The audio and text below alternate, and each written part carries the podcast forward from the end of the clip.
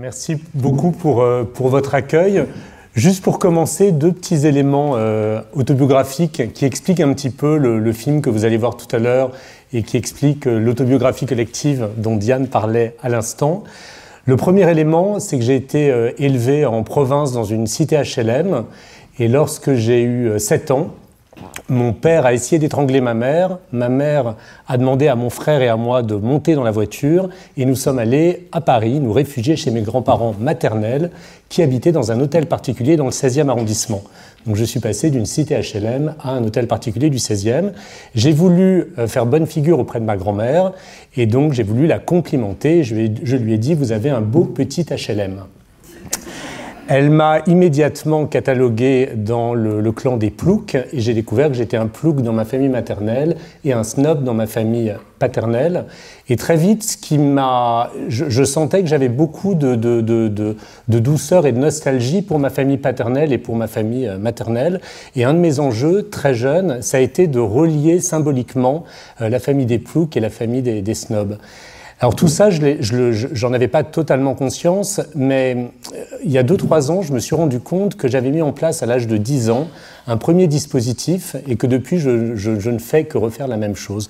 Ce premier dispositif, c'est que j'écrivais des poèmes le soir, donc j'avais 10 ans, euh, J'utilisais ces poèmes pour en faire du papier journal, d'un papier cadeau, et à l'intérieur de ce, de ce, poème, je mettais des petits gâteaux, et j'en faisais un petit paquet, et je me levais plus tôt le matin pour aller à l'école, et je déposais ces paquets à côté de clochards endormis, et je partais ensuite à l'école. Et pendant toute la journée, j'imaginais ce qui se passait, j'imaginais le clochard ouvrant les yeux, découvrant un cadeau et émerveillé à l'idée d'avoir un cadeau, ouvrant le cadeau, trouvant des petits gâteaux, mangeant ces gâteaux avec quelque chose de très utile, et après découvrant un poème, j'imaginais qu'il était bouleversé par ce poème et qu'après il allait euh, pendant toute la journée chercher le petit garçon ou la petite fille qui avait écrit ce poème. Et tout ça, ça me faisait énormément rêver. Et je me suis rendu compte que ce qui m'intéresse dans l'art et dans l'écriture, c'est cette dimension symbolique de relier des, différents univers et une dimension aussi utile. Euh, j'ai toujours cru que l'art euh, est à la fois gratuite et utile. Et pour moi, c'est quelque chose qui est, important. Donc ça, c'est un premier élément biographique qui va être important pour, pour moi pour la suite. Et un deuxième élément biographique, c'est que L'année de ma naissance, mon père s'est retrouvé hospitalisé à Sainte-Anne et mon père est celui qui m'a appris à écrire. Lorsque j'avais 5 ans, mon père m'a dit que j'étais un écrivain et j'ai toujours cru qu'être écrivain c'était aussi simple que manger ou boire. Et mon père a toujours voulu euh, être publié, il n'a jamais réussi à être publié, il voulait être écrivain, il voulait être publié au seuil, c'était son, rêve. Et je me suis rendu compte que j'ai tout de suite associé la, la, question de la folie et de l'écriture, et j'ai toujours eu l'impression que la folie, c'était quelque chose, une chance, qui permettait d'ouvrir vers l'écriture, qui donnait une énorme liberté. Et par rapport au sujet de ce soir, qui est de savoir est-ce que le handicap change le regard qu'on porte par rapport au... Est-ce que la culture change le regard qu'on porte par rapport au handicap? Je pense que j'étais marqué par mon père, puisque par rapport à, mon père qui a une maladie mentale, il y a deux façons de voir les choses. Soit se dire que c'est une énorme liberté qui permet d'être extrêmement créatif, et c'est vers cela que je suis allé, ou alors avoir un regard très très négatif par rapport au, au, handicap mental. Alors je, je, grandis, je rentre au collège, je rentre au collège dans un collège du 16e arrondissement, et là j'ai une double honte, une honte sociale, puisque dans le 16e arrondissement tout le monde a beaucoup d'argent, et mes parents n'en ont pas beaucoup, et une honte sexuelle parce que je découvre que j'aime les garçons et je n'ose pas du tout l'assumer. Par rapport à cette double honte, je me rends compte que l'art peut faire beaucoup de choses parce que l'art permet de travailler la confiance en soi, permet de travailler la singularité, la vulnérabilité, permet de créer du lien. Et je suis en recherche de tout cela dans cette époque d'adolescence compliquée où j'ai cette, double honte. Et là, je vais découvrir le théâtre et je vais à la fois devenir comédien amateur et aussi monter une troupe de théâtre avec plein de gens du lycée. Et grâce à cela, je, je, réussis à créer du lien au lycée. Et à cette époque-là, je suis en recherche de normalité. Je ne suis attiré que par les gens qui sont très normaux, qui me paraissent normaux. Et tous les gens qui sortent un peu de la norme, ça me fait un peu peur parce que ça me renvoie à ma double, à ma double honte sociale et, sexuelle. Et dans ce contexte-là, il y a notamment une personne qui s'appelle Anne-Sara, qui a des yeux étranges, des yeux qui ressortent un peu, et qui répond toujours à côté de la plaque. Lui pose une question, elle répond toujours à côté de la plaque, comme si elle avait un problème mental, de compréhension. Et donc, je la connais de vue, mais jamais je ne lui parle.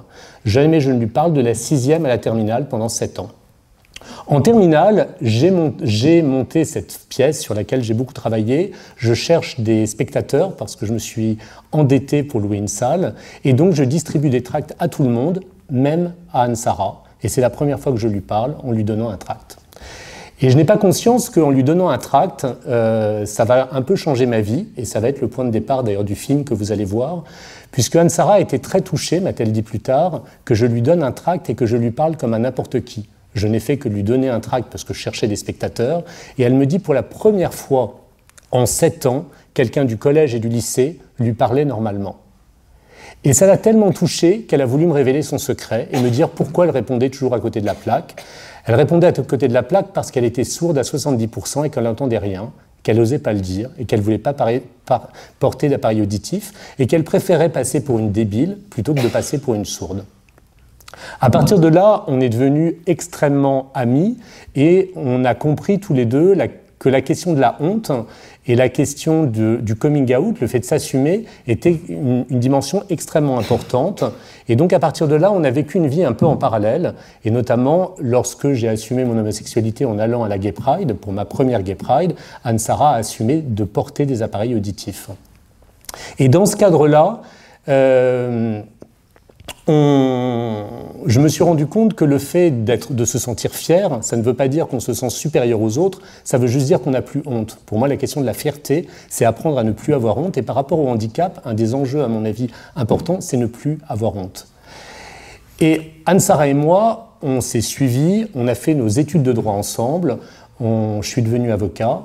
Anne-Sara n'est pas devenue avocate, notamment parce que à l'université, on n'était pas dans cette université, à l'université où elle était, on lui avait indiqué que pour les gens normaux, c'était difficile d'être avocat, pour les gens comme elle, il ne fallait même pas y penser. Elle m'avait expliqué cela, j'étais bien sûr très choqué. On a le droit de, passer l'examen trois fois. Au bout de trois fois, on n'a pas le droit de le repasser. Elle l'a passé une fois, deux fois, trois fois. La troisième fois, elle l'avait toujours pas. Et le tout premier procès que j'ai fait, moi, en tant que jeune avocat, c'était un procès contre cette université, en indiquant qu'il y avait quelque chose qui ne me paraissait pas normal. C'est une procédure qui a duré très longtemps et j'ai réussi à prouver qu'on avait mis H pour handicap sur toutes les copies d'Ansara euh, et donc ce troisième examen a été annulé et elle a eu le droit de repasser l'examen. Elle a décidé de ne pas le repasser parce qu'elle a voulu euh, créer la première permanence juridique en langue des signes. À l'époque, les sourds n'avaient pas de, permanence juridique, donc elle a appris la langue des signes, elle est devenue bilingue en langue des signes et elle a donné gratuitement, euh, grâce à la mairie de Paris, des, conseils juridiques en, en langue des signes. Et très concrètement, Anne-Sara s'est dit que ce qui était important, c'était pas simplement de donner des conseils juridiques en langue des signes, mais c'était aussi de changer le regard qu'on pouvait porter par le handicap, et qu'il fallait donc dépasser la honte, et que la culture pouvait être un vecteur important pour changer ce, regard. Et par exemple, elle s'est dit, il ne faut plus qu'on ait honte d'être sourd, il faut qu'on soit fier d'être sourd, il faut que les sourds deviennent glamour. Donc, par exemple, elle a organisé des lectures érotiques en langue des signes euh, qui, sont, euh, qui peuvent être écoutées et, et, vues par des personnes entendantes et des personnes sourdes, où elle s'est beaucoup intéressée sur la question des appareils auditifs dont elle avait tellement honte, en se disant, mais lorsqu'on porte des lunettes, on n'a pas honte de ces lunettes, c'est même un accessoire de mode. Pourquoi il n'en serait pas de même pour les, appareils auditifs? Pourquoi, lorsqu'on va dans un appareil d'appareil auditif, on nous dit toujours ils sont très très bons parce qu'ils sont très discrets comme si on devait en avoir honte?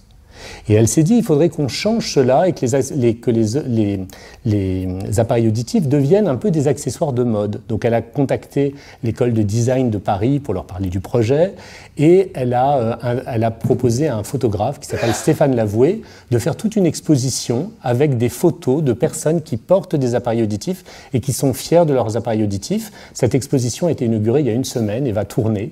Euh, donc Anne-Sara est toujours sur comment par l'art on peut changer le regard qu'on a sur le, handicap. Et à partir de là, ça devient un geste politique euh, parce que ça permet de changer aussi, de, travailler sur la question des, des discriminations. Alors, un autre euh, élément qui a intéressé Anne-Sara, ça a été, au niveau de la justice, d'organiser un événement qui était à la frontière d'un événement juridique et d'un événement de l'ordre de, la performance. C'était un procès dans le noir au palais de justice qu'elle a organisé euh, il y a presque dix ans. Euh, pourquoi un procès dans le noir au palais de justice? Parce qu'elle s'est dit, si les avocats, les magistrats sont plongés dans le noir, ils vont pouvoir éprouver ce qu'une personne aveugle éprouve lorsqu'elle est dans une salle d'audience. Et donc elle a organisé ce, procès, et c'est très compliqué d'organiser un procès dans le noir, parce que par exemple, je ne vais pas vous donner tous les éléments, mais un des éléments, euh, c'est que le général en charge euh, de, la sécurité du palais de justice a tout de suite dit il est hors de question qu'on plonge une salle d'audience dans le noir total pour des raisons de sécurité. Et l'idée, c'était de se dire, oui, mais enfin, si on laisse des petites veilleuses, on ne sera pas vraiment dans le noir, on ne pourra pas être dans la même situation qu'une personne aveugle. Donc il y a eu tout un débat, ça a duré très très longtemps. Finalement, le général a accepté et on a été autorisé à être totalement plongé dans le noir. Et ce qui a été intéressant lors de cette performance procès, c'est qu'on s'est rendu compte qu'une des difficultés, c'est qu'on ne savait pas qui parlait. Lorsqu'un avocat parlait, lorsqu'un procureur parlait, on ne savait pas qui parlait et qu'il suffisait finalement que chacun dise bonjour, je suis l'avocat de monsieur X, bonjour, je suis l'avocat de madame Y ou bonjour, je suis le procureur pour que tout à coup une personne aveugle puisse suivre plus facilement ce procès.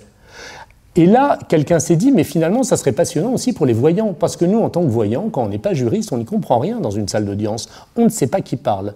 Et un des enjeux d'Ansara, c'est de montrer qu'en travaillant sur le handicap, en, éprouvant la question du handicap, on travaille pour les personnes handicapées, mais on se travaille aussi pour tous. Donc la notion d'universalité est extrêmement euh, importante pour elle. En 2013, il s'est passé euh, plusieurs événements. Premièrement, le premier, événement dont parlait Diane tout à l'heure, c'est que j'ai organisé effectivement une autobiographie collective dans 37 hôpitaux euh, où j'ai proposé à 1000 patients de 37 hôpitaux d'écrire leur adolescence sur des carnets pour envoyer ces carnets à des collégiens et des lycéens. Et le but, c'était d'analyser l'impact de l'écriture sur le bien-être avec l'aide d'une psychiatre. Et au moment où j'étais en train de mettre en place ce projet, j'ai oublié de vous dire que avant, quelques années avant, j'avais publié mon premier roman au même temps, au même moment où Anne Sarah publiait aussi son premier roman, et le premier roman d'Anne Sarah, qui s'appelle Est-ce qu'on entend la mer à Paris? La mère MER, c'est une question qu'un sourd a posée à Anne-Sara en lui demandant est-ce qu'on entend la mère à Paris? Et donc Anne-Sara, dans ce livre, raconte son enfance, comment elle a accepté euh, le fait de, perdre l'audition et comment elle a monté cette permanence juridique pour les sourds. Donc tout ça, c'est en 2010. Et en 2013, je mène ce projet dans les hôpitaux. Et à ce moment-là, Anne-Sara me dit Mathieu, j'ai deux choses à t'annoncer. Premièrement, il y a Zabou Bretman, la réalisatrice, qui a lu mon livre, qui a aimé mon livre, donc le livre Est-ce qu'on entend la mer à Paris, et qui a été très touchée par l'amitié, parce que Anne-Sara parle de notre amitié et parle du procès que j'ai fait euh, contre l'université. Et Zabou Bretman dit à Anne-Sara, moi j'aimerais bien faire une fiction sur votre amitié, sur le procès qui, a été mené, et ce, film pourrait s'appeler La lettre H. Et donc Anne-Sara me dit, c'est formidable, notre vie va être mise à l'écran, et euh, on va avoir des, un acteur et une actrice qui vont jouer nos rôles. Donc on était très très excités, et donc c'est le premier élément que me dit Anne-Sara ce jour-là. Anne-Sara me dit un deuxième élément, elle me dit, tu sais, je suis allé voir un nouveau médecin, un ophtalmo, qui m'a annoncé deux choses. Il m'a dit, premièrement, vous êtes en train de perdre la vue et vous allez bientôt devenir aveugle. Et deuxièmement, c'est pas de votre faute. Et ma première réaction, ça a été de dire mais c'est pas possible, t'as pas de problème de vue. Et Anne-Sara me dit tu sais, tu es dans le déni, tu es comme moi, on est tous dans le déni. Bizarrement, depuis des années, on travaille sur la honte, sur le coming out, sur le dire qu'il ne faut pas avoir honte de son handicap. Mais en fait, personne ne se rend compte que je suis en train de perdre la vue. Et on est dans un énorme déni. Et tout ça, c'était il y a cinq ans. J'ai encore du mal à comprendre comment, il y a cinq ans, je ne voyais pas qu'Anne était en train de perdre la vue. Et donc, il s'est passé quelque chose d'assez étrange, puisqu'au moment où Anne-Sara m'apprend qu'elle va perdre la vue, elle m'apprend également que sa vie va peut-être être mise en image. Et il y avait quelque chose, une espèce de confrontation des symboles qui était extrêmement, euh, extrêmement euh, forte. Au moment où Anne-Sara m'a appris qu'elle allait perdre la vue, euh, ma réaction alors, avant de vous, de vous, dire ma réaction, et je vérifie bien sûr l'heure, euh, il se trouve qu'Anne-Sara a écrit un, article dans une revue pour le Centre national d'Orléans, un centre national du, théâtre. Je ne vais pas vous lire tout ce qu'elle a écrit, mais c'est ce qu'elle a écrit à peu près à cette époque où elle apprend qu'elle va perdre la vue, et c'est en lien avec le sujet de, de ce soir. À l'âge de 18 ans, c'est elle qui écrit, j'ai voulu faire du théâtre. J'ai contacté une école à côté de chez moi, j'ai dit je voudrais faire du théâtre, je suis très malentendante. On m'a répondu le théâtre est basé sur l'écoute, ça ne va pas être possible. Je découvrais que malentendante, je n'étais pas en mesure d'écouter les autres. J'ai appelé une seconde école. Là, on m'a dit, un peu embarrassé, il y a des cours spécialisés pour les gens comme vous. Enfin, la troisième école m'a répondu, la vie, c'est le théâtre. Il y a des sourds dans la vie, il y a des sourds au théâtre. Il semble donc qu'il y ait trois postures face au handicap. La première, c'est le nom absolu, le nom de la discrimination. Ce nom qu'opposent les salles de cinéma inaccessibles à une personne en fauteuil roulant, ce nom qu'oppose Disneyland aux enfants handicapés mentaux qui veulent monter dans le manège, ce nom défini à l'article 225.2 du Code pénal qui punit le fait de refuser la fourniture d'un service à une personne en raison notamment de son handicap. Non, pas vous, répondent les tenants de cette posture. La deuxième posture, c'est le oui, mais pas avec vous. L'humoriste Stéphane Guillon ouvrait son spectacle avec des plaisanteries sur les personnes à mobilité réduite. Découvrant qu'était installé au premier rang un homme assis dans son fauteuil roulant, il a demandé qu'on le mette au fond pour, selon lui, le protéger. Dans le même ordre d'idées, la comédienne Isabelle Fruchard, sourde, qui a joué au théâtre du Rond-Point son monologue Journal de ma nouvelle oreille, mise en scène par Zabou Bretman, se met en colère lorsque les journaux titrent Le beau spectacle d'une comédienne handicapée. L'attitude de cet humoriste, les mots de ces journalistes laissent penser qu'il y aurait deux publics et deux familles d'artistes, valides d'un côté, handicapés de l'autre. Ces publics ne riraient pas des mêmes choses, ces artistes justifieraient un regard différent. Enfin, il y a la troisième posture, la société pour tous, l'accessibilité universelle. Donc ça, c'est le, bien évidemment, c'est la troisième thèse que défend euh, euh, Anne Sarah. Et je vais vous lire un extrait un petit peu plus loin dans, son article, euh, où elle explique le fait qu'elle a perdu la vue et ce que ça, implique concrètement sur le plan de la culture. J'ai perdu la vue il y a deux ans. Je suis allé il y a peu au Mucem à Marseille avec des amis. Nous visitions l'exposition permanente au rez-de-chaussée. Nous visitions ensemble avec cette nouvelle façon que nous avons inventée. Ils voient, me décrivent, s'aperçoivent qu'ils ne voient pas la même chose, discutent, j'écoute, je questionne, et peu à peu je vois quelque chose à mon tour. Je vois autre chose, moi aussi. Je le leur décris et nous discutons encore. Tout à coup, une jeune femme m'a abordé, un peu gênée, mais très gentille, pour me proposer de toucher les deux statuettes mises à disposition du public déficient visuel. Elle me propose cette expérience à moi, moi seul, et m'entraîne ailleurs. Qu'est-ce que cela me dit? D'abord, cela me sort du groupe, me met à l'écart dans une visite, une visite différente, spéciale, pour les gens comme moi, Discriminer vient du latin discriminis, qui veut dire séparer. Je ne veux pas être séparé. Donc, euh, un des enjeux pour Anne-Sara, ça a toujours été de dire qu'elle ne veut pas être séparée euh, des autres, et c'est un élément euh, important dont je vais vous parler tout à l'heure par, rapport par rapport au film. Alors concrètement, quand Anne-Sara m'a dit qu'elle allait perdre la vue, je lui ai dit deux choses. Premièrement, sans réfléchir, de manière instinctive, moi, quand il m'arrive, enfin, quand il arrive quelque chose de dur à mes proches ou à moi, j'ai toujours besoin de me raccrocher à des symboles et j'associe ces symboles à l'art. Euh, c'est comme si j'avais besoin, c'est un peu ce que mon père m'a appris, d'aller dans une espèce de, monde parallèle qui permet de, vivre les choses, de supporter les choses, de sublimer les choses. Et tout de suite, j'ai dit à Anne-Sara, on était en 2013, je lui ai dit, mais on s'est rencontrés il y a 30 ans. On s'était rencontrés en 83. La première fois que je l'ai vu, c'était en sixième même si on n'était pas amis. Je pourrais t'inviter pour nos 30 ans d'amitié à Sarajevo, parce qu'Anne-Sara avait toujours rêvé, voulait aller à Sarajevo depuis toujours. Et j'ai dit à Anne-Sara, si tu veux, on va aller tous les deux à Sarajevo. Et il se trouve qu'au retour de Sarajevo, le médecin qui avait annoncé à Anne-Sara qu'elle allait perdre la vue lui avait dit on vous fera une opération des, des, yeux de la dernière chance, mais il est peu probable que cette opération marche et il est probable que vous allez perdre la vue après cette opération. Donc j'ai dit à Anne-Sara, la semaine avant ton intervention, alors que tu vois encore un tout petit peu, on va aller à Sarajevo tous les deux, et je vais te filmer. Et je n'avais jamais filmé quelqu'un de ma vie, et je lui ai dit, je ne sais pas filmer, mais je vais prendre mon téléphone portable et je vais te filmer pendant trois jours. Et dans mon esprit, l'idée, c'était de se dire, il faut que j'emmagasine plein d'images au moment où je sais que quelques jours après, toutes les images vont, disparaître. Donc ça, c'était ma première réponse à, ce que Anne-Sara m'a dit. La deuxième chose, c'est je lui ai dit, c'est formidable ce qui t'arrive, tu vas vivre une expérience unique. Et au niveau de l'écriture, ce qui est passionnant, c'est de vivre des expériences uniques et de pouvoir les écrire. Donc ce que je te propose, c'est écrire ce que tu vas vivre, puisque tu vas perdre progressivement la vue. Et beaucoup de gens euh, pourraient penser que c'était affreux de dire ça. Et Anne-Sara, bien sûr, a compris. Elle a compris que face à la perte de vue, on avait besoin tous les deux de se raccrocher à une espèce de jeu interactif, un jeu. Euh.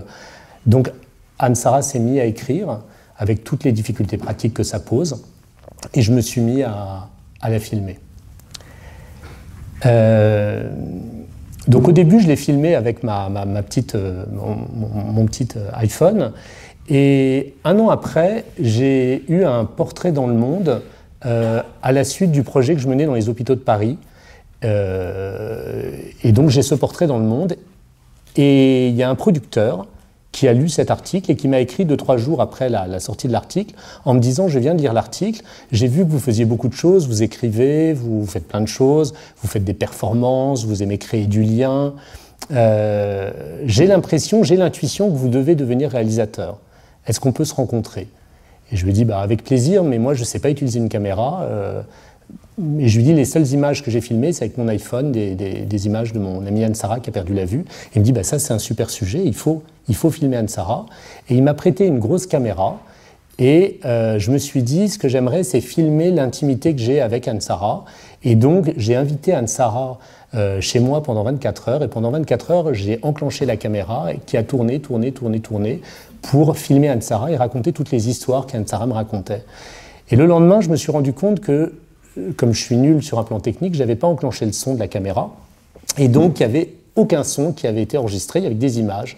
Et en même temps, je me suis dit, c'est assez magique, c'est très joli, ces images qui sont sans son. Ça m'a, ça je me suis dit, il y a quelque chose qui me, qui me touche. Et après, dans un deuxième temps, le producteur m'a remontré comment marchait le son. Et j'ai dit à Anne-Sara, on va faire un essai, je vais venir chez toi Anne-Sara a un compagnon, deux enfants, et j'ai dit à Anne-Sara, je vais mettre la caméra sur un tabouret, je ne sais pas ce qui va se passer, là le son marche et on va voir ce qui se passe. Et il s'est passé quelque chose à ce moment-là, que vous allez voir dans le film, que je n'avais pas anticipé, et je me suis dit, j'avais l'impression que la caméra devenait une espèce de, nouveau personnage, de personnage un peu magique. Et j'ai compris à ce moment-là que la, caméra allait nous aider, Anne-Sara et moi, à accepter le fait qu'elle perdait euh, progressivement la, la, vue. Alors, de fil en aiguille, Anne-Sara, parce qu'en fait, ce que je ne savais pas à l'époque, c'est qu'être aveugle, c'est pas ne rien voir du tout. Être aveugle médicalement, c'est voir en dessous d'un certain seuil. Et donc Anne-Sara est vite devenue aveugle, mais néanmoins, elle voyait encore un tout petit peu. Et pendant un ou deux ans, elle est allée à l'hôpital très très souvent, et je l'accompagnais à l'hôpital avec une caméra. Et le médecin était d'accord, tout le monde était d'accord. Et Anne-Sara m'a raconté à quel point le fait qu'il y ait une dimension artistique dans un moment très difficile pour elle par rapport au handicap faisait que l'élément très négatif, l'image négative qu'elle pouvait voir par rapport au handicap, devenait une image positive, devenait tout à coup un jeu. Et donc, elle était extrêmement euh, euh, touchée par, euh, par, par, cela. Et au fur et à mesure, on en a fait, on en a fait ce documentaire. Et peu à peu, mon idée, c'était un peu de faire un triptyque. C'était à la fois qui est ce documentaire, à la fois qui est aussi, en parallèle, Anne-Sara a écrit un manuscrit qui n'est pas totalement terminé, qui est quasiment terminé, qui s'appelle La fille que les gens regardent, qui est avec une écriture euh, magnifique. Dans le documentaire, vous verrez, vous entendrez un extrait d'un texte qu'Anne-Sara a écrit qui provient de, ce manuscrit. Et troisièmement, en parallèle, j'ai écrit mon amitié avec Anne-Sara de la sixième à, à aujourd'hui. Euh, ce livre, qui, va paraître au seuil début février, s'appelle euh, Anne Saraka et se termine, la dernière scène de ce livre raconte le jour de la projection, la première projection du film. Je suis avec Anne Sarah, Anne Sarah ne peut pas voir le film, elle peut l'entendre parce qu'elle a ses appareils auditifs. Elle me tient la main et pendant toute la projection, elle m'a fait, fait des pressions des doigts pour m'exprimer toutes les émotions qu'elle ressentait par rapport à, par rapport à ce film. Alors c'est sûr que par rapport à ce film, par rapport à la culture, ça pose plusieurs questions, notamment des questions éthiques. C'est-à-dire que quand on filme quelqu'un et que la personne ne peut pas voir ce qu'on est en train de filmer, euh, qu'est-ce que cela. C'est bien sûr quelque chose euh, d'assez perturbant. Comment réinventer des règles de confiance quand la personne ne, ne voit pas? Euh, Et pour. et pour, pour, pour, pour terminer, Anne-Sara, aujourd'hui, que, que, qui est devenue aujourd'hui Anne-Sara Puisqu'Anne-Sara, elle s'est construite professionnellement euh, grâce à sa permanence juridique en langue des signes, et puisqu'elle ne vous voit plus, elle ne peut plus, bien évidemment, donner des conseils juridiques en langue des signes. Et par rapport au combat d'Anne-Sara, j'aimerais vous dire deux choses. Premièrement, euh, lorsqu'elle voyait, elle s'est toujours beaucoup attachée aux symboles pour faire avancer la cause des sourds. Et pour vous donner un exemple concret, pendant très longtemps, au Conseil des prud'hommes, on n'avait pas le droit à un traducteur en langue des signes lorsqu'on était sourd. Euh, on pouvait demander à un ami, à un parent, à son enfant de venir pour euh, faire un peu l'interface entre le, sourd et le, magistrat, mais on n'avait pas le droit, comme une personne de nationalité étrangère qui ne parlerait pas français, on n'avait pas le droit, selon les textes, d'avoir un traducteur, un interprète en langue des signes payé par euh, le, tribunal. Anne-Sara trouvait ça choquant et elle, considérait, elle trouvait ça scandaleux qu'on puisse dire à un sourd, vous allez vous défendre, parce que devant le Conseil des prud'hommes, on n'est pas obligé d'avoir un avocat, vous pouvez vous défendre tout seul, mais vous n'avez pas d'interprète. Mais face à elle, on lui disait les textes sont les textes. Il n'y a pas de texte qui dit expressément que le tribunal doit payer un interprète en, langue des signes. Et donc la pratique lui montrait que dans certains cas, des, magistrats étaient plus, euh, euh, plus sensibles et acceptaient de trouver une solution, et dans d'autres cas, les magistrats étaient moins sensibles. Et donc un jour, elle a décidé euh, avec l'aide d'une sourde militante qui avait un petit problème devant le Conseil des prud'hommes sans enjeu financier très important. Elle lui a dit Est-ce que tu accepterais de faire presque une performance juridique C'est d'aller devant le Conseil des prud'hommes, de plaider ton dossier en langue des signes, sans personne pour faire l'interface? Cette femme a accepté. Cette femme s'est levée devant le Conseil des prud'hommes et a expliqué son cas en langue des signes. C'était très beau à voir. Les magistrats étaient furieux. Ils, hurlaient en lui demandant d'arrêter de gesticuler, que c'était euh, scandaleux qu'elle gesticule. Et elle, elle continuait. Et les magistrats sont énervés, sont énervés. Ce qu'ils ne savaient pas, c'est qu'Ansara avait demandé à la presse de venir. Et donc le lendemain, la presse titrait La justice fait la sourde oreille. Et six mois après, la réglementation a été modifiée. Aujourd'hui, il est obligatoire de proposer un interprète en langue des signes devant le Conseil des prud'hommes lorsqu'on est sourd. Donc Anne-Sara fait toujours des opérations un peu coup de poing qui sont à la frontière de la performance. Euh, alors quand elle perd la vue, c'est ce qui est terrible pour elle, c'est qu'elle doit arrêter. Au début, elle n'a pas osé, tout comme elle n'osait pas dire qu'elle n'entendait pas, elle n'osait pas me dire qu'elle voyait pas. On était tous dans le déni, et donc pendant assez longtemps, elle a continué de donner des conseils juridiques en langue des signes alors qu'elle ne voyait rien. Et une fois, elle a, elle a, reçu dans son bureau de juriste une femme qui était en burqa. Et Ansara, avec une femme en burqa qui était toute en noir, il n'y avait aucun contraste, elle ne voyait strictement rien. Et pour la première fois, Ansara dit à cette femme en burqa sourde, lui a dit en lui tenant les mains, lui a révélé qu'elle ne voyait pas et qu'elle ne pouvait pas l'aider. Et cette femme en burqa, en langue des signes, en touchant ses mains, parce que c'est la langue des signes touchée, lui a, dit, on, lui a expliqué qu'ils allaient trouver une solution. Elle a fermé la porte, elle a fermé les rideaux, elle s'est déshabillée, elle a enlevé sa burqa, elle a projeté une lampe sur Anne-Sara et sur elle, et, et elle lui a expliqué en langue des signes son problème. C'était un problème qu'elle avait avec son dentiste. Et c'est la dernière consultation juridique qu'Anne-Sara a donnée en langue des signes. Et là, Anne-Sara a compris qu'il fallait qu'elle change. Et donc, elle a créé ensuite une, une association qui s'appelle Droit Pluriel, et dont elle est aujourd'hui directrice. Et Droit Pluriel travaille aujourd'hui pour les magistrats, pour les avocats, pour les huissiers, pour les notaires, pour donner des formations pour changer le regard du handicap en utilisant des espèces de performances et des, éléments euh, euh, juridiques. Et alors Anne-Sara, qui veut toujours ne faire comme tout le monde, qui ne veut pas être dans une case, lorsqu'elle a appris que j'allais écrire un livre, elle a écrit un livre. Quand a appris que je faisais du droit, elle faisait du droit. Et quand elle a appris que je faisais un film, elle m'a dit bah, Moi aussi, je vais faire un film. Donc elle a fait un film, sans voir, euh, qui a été diffusé sur France 5 et que vous pourrez voir si vous voulez la semaine prochaine, c'est la, semaine de, la, semaine du handicap, je crois. Et il se trouve que mardi prochain, euh, dans le deuxième arrondissement euh, à 19h30. Il y a une projection de son film et vous pourrez rencontrer Anne-Sara si vous avez envie. Ce film, c'est un film de 26 minutes qui s'appelle Parents à part entière.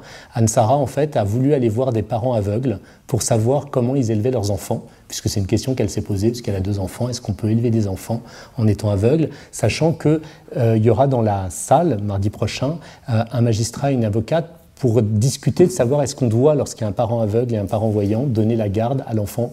Enfin, comment ça se passe très très euh, très très concrètement. Et il me reste une minute, une minute pour vous dire, parce qu'il est 18h39, Kansara a, il n'y a pas longtemps, a regardé ce qu'il y avait dans le dictionnaire sur le mot handicap. Et elle a découvert que dans certains dictionnaires, il est mentionné que être handicapé, c'est être en situation d'infériorité. Et elle s'est dit, je ne vois pas comment je peux m'assumer, euh, je peux me sentir euh, heureuse si on m'explique que je suis inférieure. Donc elle a alerté la secrétaire d'État aux personnes handicapées, qui a soutenu le combat d'Ansara, et Ansara a écrit à tous les éditeurs de dictionnaires pour leur dire qu'il fallait changer la définition du mot handicap en 2019. Euh, le Robert a accepté, donc le Larousse pas encore.